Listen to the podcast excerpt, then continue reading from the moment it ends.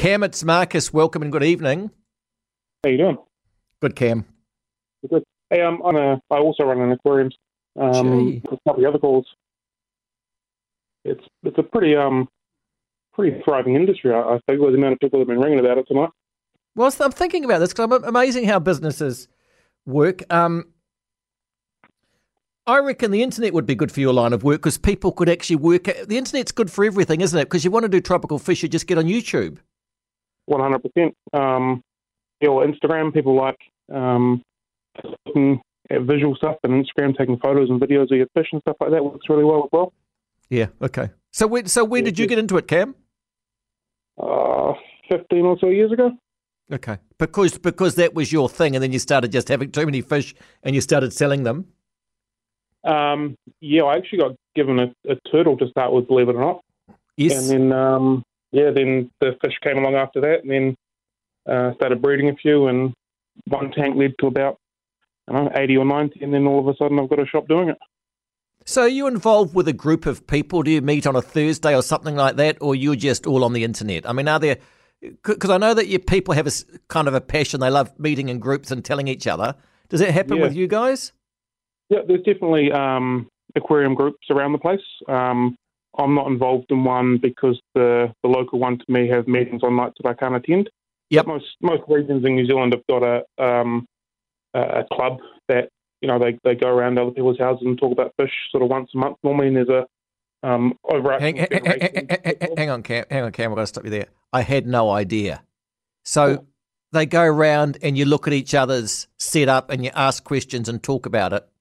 Yeah, pretty much. And like a, a lot of clubs, once a year they'll go around. Like one day they'll they'll go from everyone's house and look at everyone's setups, and um, sometimes they have like competitions for best fish and best aquariums and stuff like that. It's a, it's a real thriving hobby. It's it's it's great fun.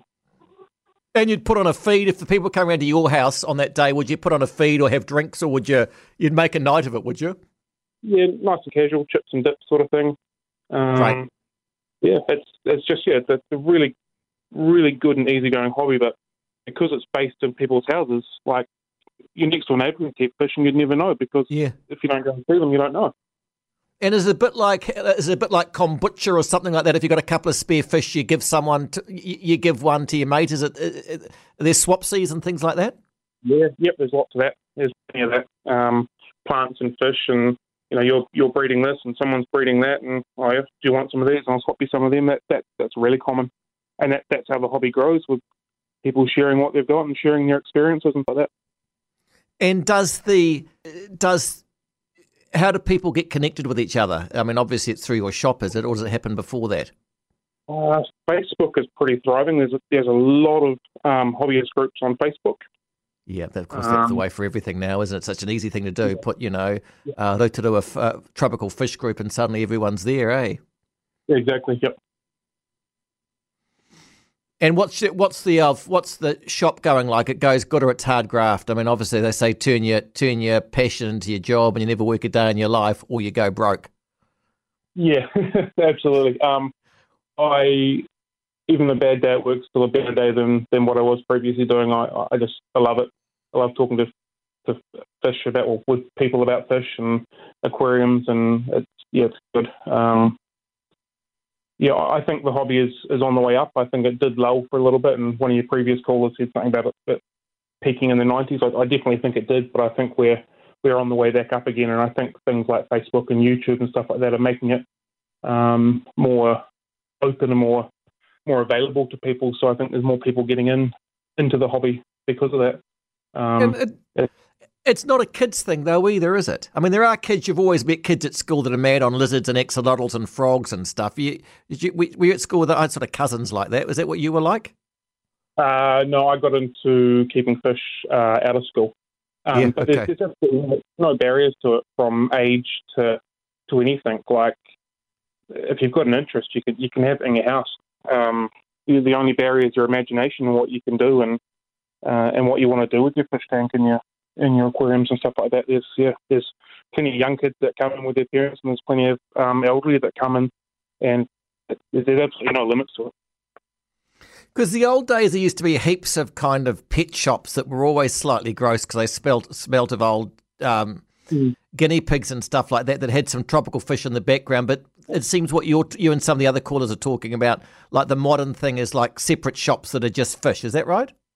Yeah, there's, there's definitely specialist stores. Um, there's obviously still pet stores that have them as well, um, but there's at least sort of half a dozen specialist stores that I can think of around the country. Um, I've, never, I've, never, I've never heard. I've never, I've never, I've never seen. Where? What? Which area are you in, Cam? I'm down in Nelson. Wow. Okay. Yeah. Never heard of it. And you got like all the tanks there, and you get the sieve, and you buy the fish and give it to them in the bag, all that sort of stuff. Yep, that's exactly it. Wow. And what are the what are the up and what what are the must have new fishes? Uh, electric blue um, rams are pretty popular. Uh, a lot of the dwarf dwarf cichlids are quite popular, which are different to what the other caller spoke about the African cichlids. So they're the yes, they're both cichlids, but they're from different parts of the world. Um, yep. So yeah, the dwarf cichlids are pretty popular. Um, so uh, aquascaping, as we mentioned before, which is growing plants in a really aesthetic, pleasing way. Um, now, cichlids are just on the way up as well. What would those plants be that you'd be growing? Uh, so they all sort of come from different areas of the world. So there's cryptocorynes and anubias, and they all, all grow differently, and they all have different leaf shapes and structures, and, and require different things. Um, okay, so they, they are they, they, are they are they're like a like a seaweed. They're a plant that grows underwater, right? Is that what? Is there a seaweed? Yeah. Yeah, well, I wouldn't say a seaweed, but they're, they're a plant that grows underwater. Most yeah. of them are okay. would be, be considered a, a, a weed, I suppose, in their native water waterways. Okay. Anyone doing anything like native fish, like kokopu or anything like that? Yeah, yep. There's a there's a very much a thriving um, area of that. Um, I'm not allowed to sell any native um, fish just due to regulations, um, but you're allowed to catch your own as long as they're not um, endangered or have catch limits, sort of thing. Um, okay. But there's definitely a, a sub hobby that, that people are keeping natives and getting a chiller in their in their tanks so the water doesn't get too warm to keep keep the natives going. Um, there's lots of work going around with that. Because I know, um, I, and since I've got you, I know I was spent a weekend in Turangi like about ten years ago, and there's a fish hatchery there, and yep. as part of it, they've got a, a whole lot of aquariums with the galax galaxiids and co, uh, yep. that you know the, the whitebait, and they are the most spectacular looking fish. They looked at, I couldn't believe it because you never see them that big, and they're extraordinary yeah. looking. Yeah, and a lot of them are ridiculously aggressive as well my, my, knowledge on the natives isn't, isn't strong, but I do know there are some pretty aggressive native, fish. I don't know where you're going to go with that. I'm going to say they're ridiculously expensive, ridiculously edible. I don't oh, think no. you're going to say ridiculously aggressive. Oh, okay. yeah, they can yeah, put some pieces off, off of things all the time.